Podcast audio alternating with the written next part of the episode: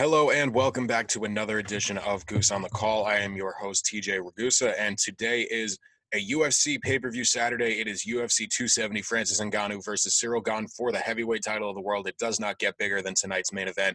And what I wanted to do today was put together a quick little gambling guide, just a quick little rundown. I'm going to try to do this for every pay-per-view card of the year. This one's going to be released audio only for the sake of time. Again, it just takes a while to upload these videos onto YouTube and I want to make sure this is all out on Saturday morning so that you all have a chance to listen to it and consume it before you go and place your wagers on UFC 270 tonight. And with that being said, we're going to jump right into it. This card, top to bottom, honestly, it doesn't seem like it's really worth the uh, the pay per view price. We're looking at another bump this year, seventy four ninety nine for every pay per view, and the first card of the year that they roll out has had some struggles. It lost a few of the bigger fights with some of the bigger prospects that we were really looking forward to on this card.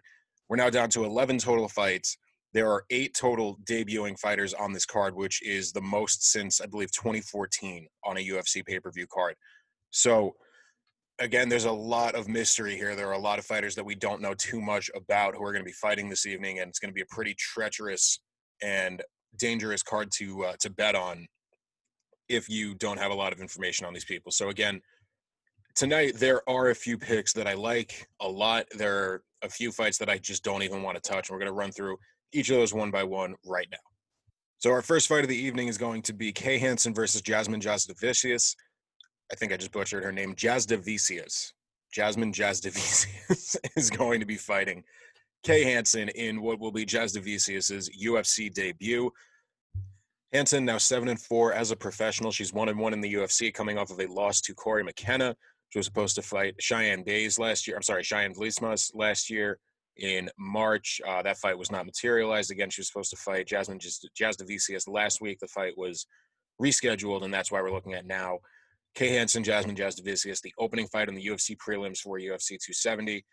Jasudavicius, six and one now, coming into her debut, and uh, her fight in the Contender Series, she looked very, very good against Julia Polastri. That was a unanimous decision win. And when you look at each of these fighters' skill sets, you look at Kay Hansen. She has a very strong grappling background. She's a 10th Planet Jiu-Jitsu player. I believe she's up to her purple belt now. But uh, again, that win in the UFC coming by submission. She has a great ground game. And Jasudavicius would likely be looking to keep the range in this fight. She's the taller, longer fighter. I believe she's going to have a four or five inch reach advantage in this fight. However, in a lot of her more recent fights, she is a little too willing to get into these close exchanges and start banging it out with people who she could really be keeping distance on and like kind of maintaining her range, keeping the fight at her distance. But you know, everything she's been doing has been working for her. She's six and one now. I just think that in this fight, particularly, that willingness to get into those close exchanges and that that willingness to grapple on the ground because she does have a strong ground game as well is going to get her into trouble with Kay Hansen. And Kay is a pretty long favorite in this fight, but I actually like her to finish this fight either with a uh, ground and pound knockout or with a submission. She is plus 300 there. And, you know, other than that, there's just not much that I really want to touch here. I do think that Jasudavicius is better than the odds makers are giving her credit for. So I don't necessarily feel comfortable laying that kind of juice on Kay Hansen. I believe she's now in minus 220 favorite, somewhere in that range. So, um, yeah, again, on this fight, I like Kay Hansen to finish it inside the distance. I don't like too much else on this. And moving on to the second bout of the evening, this is going to be Silvana Gomez Juarez versus Vanessa Demopoulos. And again, two young fighters in their UFC careers here. Demopoulos now one and one in the UFC. Silvana Gomez Juarez took her debut on short notice against Lupita Godinez. And both fighters, again, uh, coming off of losses here, it's a little bit difficult of a situation, both earlier on in their careers.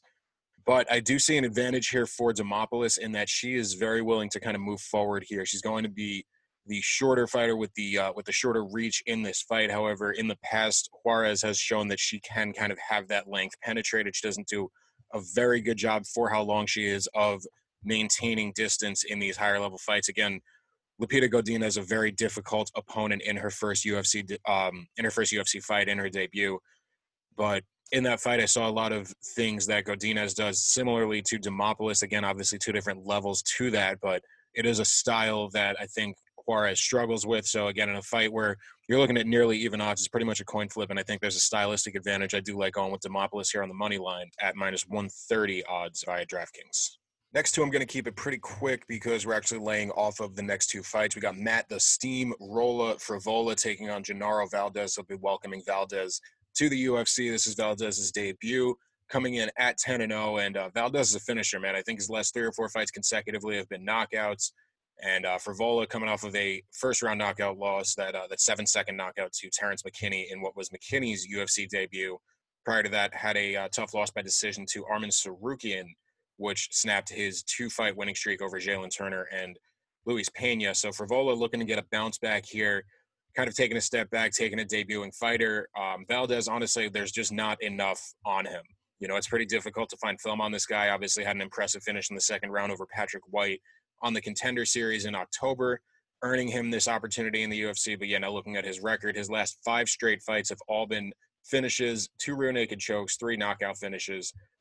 Um, and the other, uh, if you look on Tapology, his other two wins prior to that, three wins he has just listed as win, which um, we don't know the result of. Again, Mexico regional, sometimes it's tough to get results the uh, down to the specifics get coming from out of there. So um, again, just because of the lack of film on Valdez and the lack of information on him, this is a pretty tough fight to uh, to take a side on. Uh, if you want to take a fun value play, I'd recommend taking Frevola by decision, just based on the high level of experience and his ability to grind and wear guys down. Um, but again, we're going to be laying off of that one. And Tony Gravely versus Saimon Oliveira. Again, Oliveira making his debut, and Gravely's a guy who's been a pretty big favorite for a lot of people in parlays. A lot of handicappers like to include this guy when he's fighting because he is generally a pretty safe bet. He's a high level guy who hasn't really found a lot of competition to match his skill level just yet in the UFC, at least. Um, Gravely now, again, coming off of that loss to uh, Nate Maness, but I really think he just kind of got caught there. Brett Johns, his other loss in the UFC. Um, just kind of got stuck in that rear naked choke, but he is a uh, he's a really dependable guy usually on the money line. Um, but again, it's such a uh, as a steep favorite here. He's minus two fifty. Um, really, the only place you want to put him is in a parlay. So again, laying off this fight, generally we might have Oliver. I'm sorry, we might have Gravely in a parlay, depending, but um, not too much information on Saimon Oliveira, not too much film to check out on him. So uh, better to just lay off of this one. Moving on to the card, we're going to have a mutual debut here between Jack Della Maddalena and Pete Rodriguez. Rodriguez comes in at 4 0 with four finishes, all in the first round, all knockouts. Maddalena comes in at 10 and 2. So Maddalena, the more experienced fighter here. And I, I got to be honest, I don't understand why this line is so wide. We're currently seeing Pete Rodriguez listed as a plus 280 underdog. So there's a lot of value on him, especially in a fight where we really don't know much about either of these guys. A, uh, an impressive win on the contender series for Maddalena that came in September. Uh, Pete Rodriguez, he's getting his shot here just based on record and uh, and on prestige alone. I think opportunity has also presented itself here. I think right place, right time. But again, 4 0 now making his UFC debut. And this guy is a killer. He's got a lot of power, and I don't think that's something that a lot of people are taking into consideration. So a low unit wager here, but we are going to take a low risk, high reward play on Pete Rodriguez at plus 280. And once again, in the next fight, we have a debuting fighter. It's going to be Victor Henry making his UFC debut at 21 and 5. So there are a lot of fights under this guy's belt, but Raoni Barcelos is in a huge bounce back spot. He suffered the first loss of his UFC career in his most recent fight. That was against Timur Valiev by majority decision. Uh, close fight, but that pretty clearly did go Valiev's way. Um, his upcoming opponent, again, Victor Henry, is 34 years old, making his UFC debut, 26 fights under his belt. So it's taken him a while to get here, but in any case, he is here. Uh, though it's taken him a long time to get here, he isn't just some can that they're rolling out for Barcelos to kick. He went 2 0 with two finishes in Rizin. He's got a CXF split decision win over Kyler Phillips. So he's got a lot of uh, a lot of really high level experience in there. He was also a champion in another promotion, I believe that was LXF.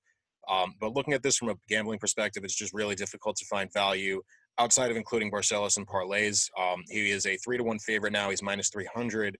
And this is a uh, it's a really difficult matchup for Henry. So it makes sense that it's going this way. Um, just uh, really difficult to pick a finish here as well. I'm not sure if Barcelos is going to be able to do it inside the distance or if there's going to be a decision here. Henry's a tough guy; he's tough to get out of there. But Barcelos again could be looking to make a statement. And I do believe he is the much higher level guy here. So Barcelos safe play and parlays. Other than that, I don't see too much value on this fight. This next fight is dangerous. The first fight on the main card. Oh no, I'm sorry. We actually have one more before we get to that dangerous fight that I was talking about. Uh, we got Michael Morales versus Trevin Giles, which is going to be a really interesting fight for a number of reasons. So next up, we have Michael Morales and Trevin Giles, and to give you an idea of what your $75 is going towards on pay per view here. Again, a debuting fighter. Michael Morales is fighting in the first fight on the main card as a debuting fighter for UFC 270. this bothers me as a fan. It should bother you too. Anyway, is a short favorite over Trevin Giles at minus 120. Giles comes back as an even money underdog. Morales now 12 and 0. He's coming into this fight earning his contract on the contender series by unanimous decision over Nikolai Veretnikov. I definitely butchered that name. Veretenikov. Veretenikov. I don't know, man. I'm working on my Russian. Anyway, Michael Morales is a finisher, man. He finished every one of his career fights up until the contender series. That was his first fight that went the distance. I'm sorry, his second fight that went the distance. He finished all but one of his mixed martial arts competitions prior to that. This guy is an absolute killer. Again, his competition level somewhat comes into question. I think Trevin Giles is a guy who's been around, has a lot of wrestling ability, know, has a lot of fight IQ, and knows how to get the fight to where he wants it to be. Uh, I do think that Morales is going to be a lot for him to handle, though. And when I look at this fight, it truly is a coin flip. And a lot of the time in those situations, you do lean with the underdog and the juice.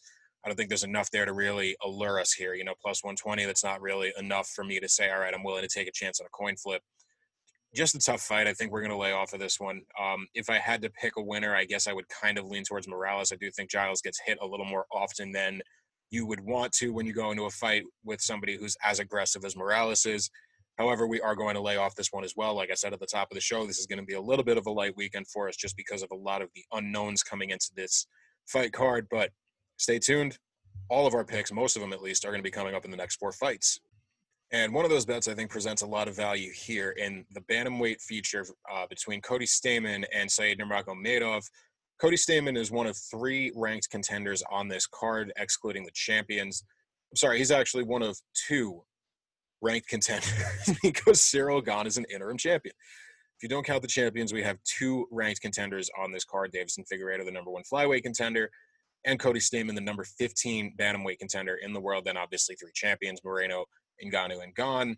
I'm going to stop complaining about the pay per view now. Let's just talk about how we're going to make some money on it. So, Cody Stamann, when this card first came out, I thought might have been worth a decent look at plus 170 odds as an underdog.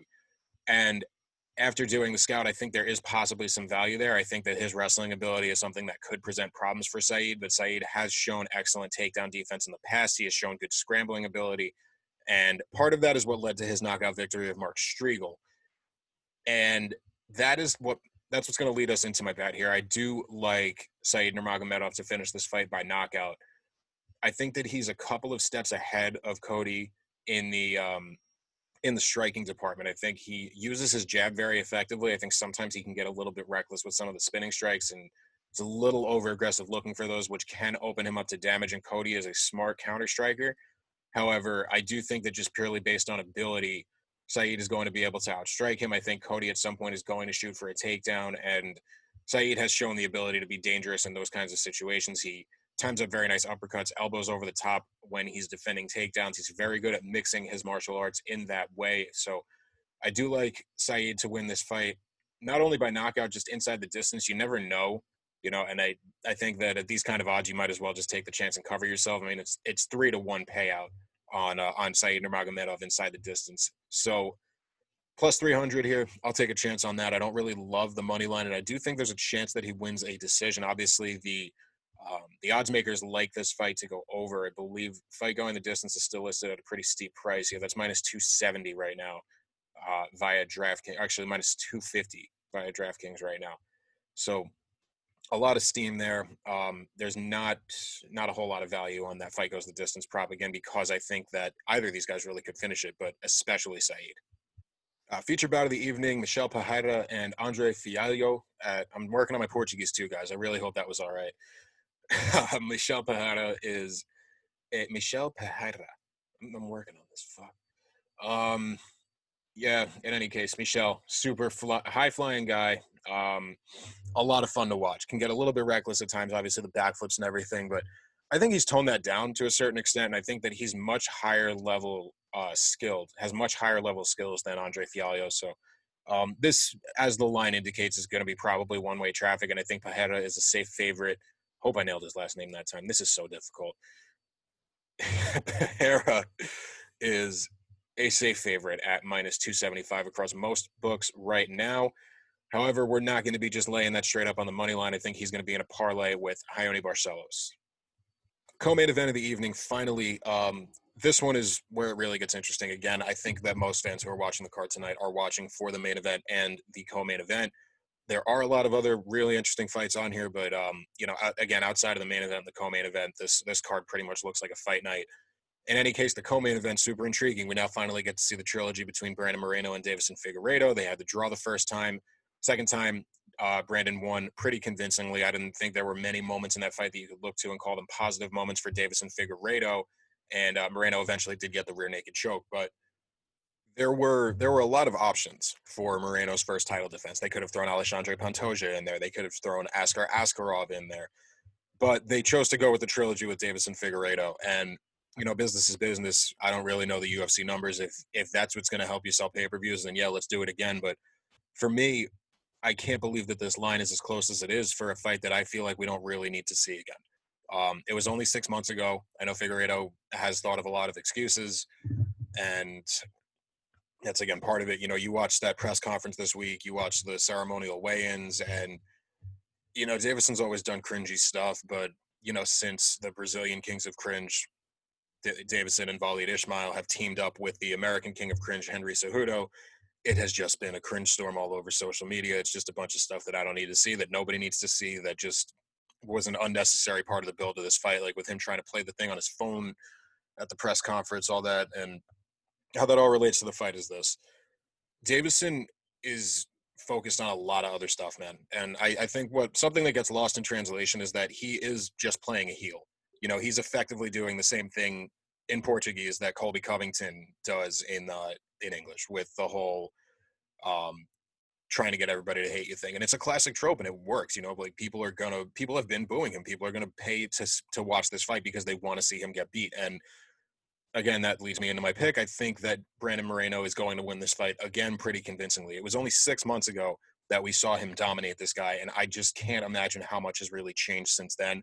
I also think that Deiveson is more on the downslope of his career than uh, Moreno, uh, as opposed to Moreno, who is still on kind of the upswing right now. He's still going uphill. He's still reaching his apex. He's still peaking. So, you know, Moreno at, at a very affordable money line price here. I love him at minus 180. We're kind of loading up on this one, and I still can't believe that one, that this fight was made again, and that two, these odds are as close as they are.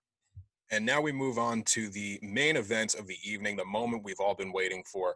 Francis Ngannou, the undisputed UFC heavyweight champion of the world, taking on Ciryl Gane, his former training partner and the current interim heavyweight champion of the world. And this fight is intriguing for a lot of reasons. Obviously, you have all of the contract stuff with Francis. Will he resign? Will he not resign? Is that even on his mind right now? You have the drama of the torn relationship between Francis and his former head coach, Fernand Lopez, who is obviously the head coach for Ciryl Gane. You have Ciryl and Francis talking about how their sparring used to go, that um, Fernand released a video of Ciryl kind of beating up on Francis. Now, Francis claims there's other footage where he had knocked Ciryl down, and that was another part of what made the press conference the other day such a goddamn mess was these guys were arguing over the semantics of like whose video was right, who this, this, and that. And it's how do I put this? It's interesting. You know, like a lot of a lot of people who don't necessarily know how fight buildup and how fight prep goes will actually read into something like that. And again, we're looking at film, even if you are considering this from three years ago, four years ago, these guys are completely different fighters now. Anything that happened at that point in time has absolutely nothing to do with how this fight is going to go tonight. And beyond that, you can't even read into it because it's training. Like you don't know what drill they were doing. You don't know the context of how that was going. You don't know if one guy was like playing a part to help somebody out. So many different factors go into it in training. Like you have no idea what was actually going on there, and you need the context to properly understand it. And even if you have the context, it doesn't matter because again, we're looking at the film from three or four years ago. So to watch these guys argue about the semantics of that was just painful. It was almost as painful as watching Deiveson Figueiredo try to take out his phone and play the song that he had written to walk out to. Oh my god. Um, they dropped the ball. The UFC dropped the ball promoting this event. This is such such a huge fight, and there's so much intrigue around Ngannou and Gane. Especially you know everything that we just mentioned, but just stylistically, you have on one hand Ngannou, this guy with world-ending power, a type of athlete that we have never seen at the heavyweight division before. Pure, pure muscle. At he weighed in 257, and that was after cutting. I think this guy is every bit of 265. Probably walks around 270, 275, and he's just a mammoth. He has that touch of death. He puts it on you, and you're going to sleep. Ciryl Gane, on the other hand, is a matador. He has movement like we've never seen in the uh, in the heavyweight division. He moves like a welterweight or a middleweight, bouncing around in and out, lateral motion, um, advanced Muay Thai skill, very very advanced Muay Thai skill. I believe he was 14 and 0 as a professional Muay Thai fighter. He's now 10 and 0. Uh, let me just make sure I got that right. 10 and 0 as a mixed martial artist. Yeah, that was correct. 10 and 0 Ciryl Gane and he's doing it in impressive ways. He also has a ground game. He also has very good wrestling ability. He pulled off a heel hook in the UFC at, in the heavyweight division. You know, like these are more advanced techniques that we usually see at the lighter divisions, but Ciryl's bringing them in and really changing the game at heavyweight. And I still remember the first time that I saw this guy fight. I actually hadn't heard of him until he got to the UFC. But uh, when he made his debut against Raphael Pessoa, he had that first round arm triangle choke, and I said to myself and anyone who would listen, this guy is going to be a champion one day. He is the kind of athlete and he has the level of technique and skill that just hasn't been seen in this division before. So that's what makes this whole thing so goddamn interesting is Francis on one hand has the kind of power and the kind of fight ending, world ending ability that we've never seen. And on the other hand, you have Ciryl who has the athleticism and the skill and the technique that we have never seen. This is an unprecedented thing and for a lot of reasons. And when you break it down from a gambling perspective now, it's pretty close on the money line. I think you got to pick a side. And it's one of two schools of thought. Do you think that Ciryl is fast enough and long enough to be able to stay away from Francis for 25 minutes? Because that's what it's going to take. I don't see a scenario where Ciryl catches Francis on the way in, damages him, and finishes the fight. Unless it's maybe the fourth or fifth round, maybe he gets him on the ground and submits him. But I do anticipate this being a pretty heavy striking battle. And even if even if Gane does have that plan to get Gon, uh, Ngannou to the ground, I'm not sure that he has as good or better takedown technique and strength on his body than Stipe Miocic. Um, I think Ngannou is, or I'm sorry, I think Gane is bigger than Miocic, but I don't think that he has that wrestling ability. And we saw Stipe struggle to get Francis to the ground. I've long said this about Francis too. He is so goddamn big so strong and so athletic. All you need to teach him is just a little bit, a little bit of wrestling technique, a little bit of submission defense, and he's dominant. That's all it is. And he again has that touch of death. He has this gift that every fighter would kill to have. If he touches you, you're going to sleep. And that's why I'm taking him on the money line because at plus 120, really really nice odds again it's not a nice um it's not a huge payout there's not a lot of juice there but just picking sides of this fight you cannot convince me that Ciryl Gane is going to go 25 minutes tonight without absorbing a single punch from Francis Ngannou. And if Francis touches you once, the fight is over. That's it. This guy has a different kind of power. I do think that Ciryl is a better fighter. I think he's more advanced. I think he's more technically sound. I think he's more skilled. I think he's much faster. I think he has a more well-rounded game. None of those things matter when you have world ending power like Francis Ngannou. He touches you once, the fight is over. And I'm convinced that at some uh, first, second, third round, Francis is going to finish this fight. He's going to land one clean shot. Ciryl's going to get hurt. And from there, it's just a matter of how many hammer fists he's going to land before the referee pulls him off. So, again, that's a bold prediction. That's how I see this fight going. But like I said, I think this fight your prediction, if you're making predictions, if you're in the business of predictions, it base, basically comes down to which school of thought are you in? Do you favor the technique and the speed, or do you favor the power? And just strength by strength, line by line, you go through this fight and you think about all the different ways that it can go. I you just can't convince me there's a scenario where Francis Ngannou doesn't land a single punch. For me, he only needs a single punch to land to finish the fight. So, with that being said, Francis Ngannou plus 120 as the underdog to defend the undisputed UFC heavyweight championship. With that, I hope you all have some time to consume this and listen to it through and through. Take some good advice before you go and place your wagers for the evening. Also, be sure to check out Scoto Bets. Check out scotobets.com. I don't know why I just went to Canada there for a second. Check out, check out scotobets.com. Yeah, check us out, man. Scotobets.com. I'll have some parlays posted there that I didn't have here. I'm also going to be posting a DraftKings lineup in case you all are interested in that.